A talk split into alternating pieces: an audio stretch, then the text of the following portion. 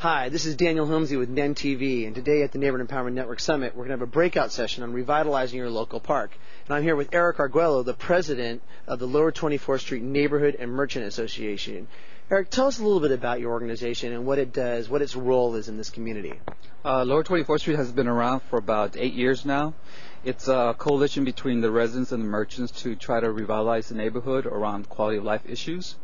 And uh, we came about um, basically around Mini Park, the park that we're standing in right now. Uh, trying to make it a, a, safer and cleaner space for you know kids in the neighborhood to come to. So Eric, this park, what was this park like five years ago? What, what was its impact on the neighborhood?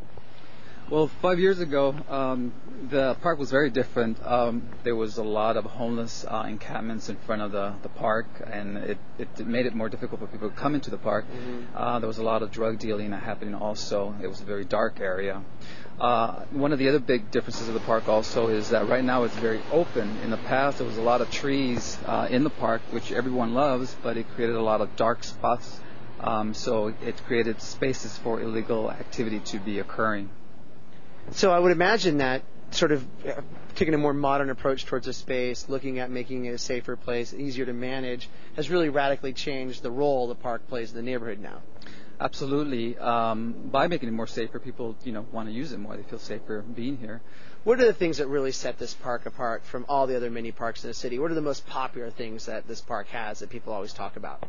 Well, I think the the most popular piece of this park is the fountain right behind you.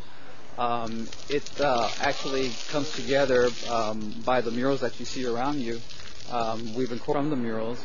Um, as you can see, there's uh, jungle scenes, there's farming, there's um, rivers in the murals, so we try to put that into the design.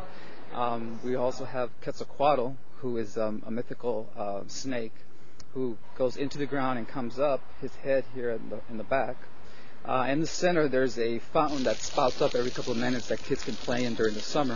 I think that's the, the favorite, uh, my favorite piece of the park, and also the kids in the area. I honestly think that if there's a playground like this in my neighborhood, I'd probably never leave it.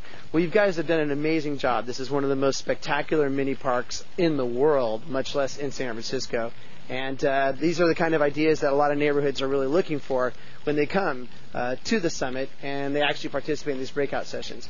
So please tune in. Go to empowersf.org. Click on the link for the How to Revitalize Your Local Park uh, breakout group session, and you'll learn a lot of the great ideas and find people like Eric Arguello and learn more about how these people are empowering themselves to turn their neighborhood around. So thank you, Eric, for coming out today. We really appreciate it, and we'll see you at empowersf.org.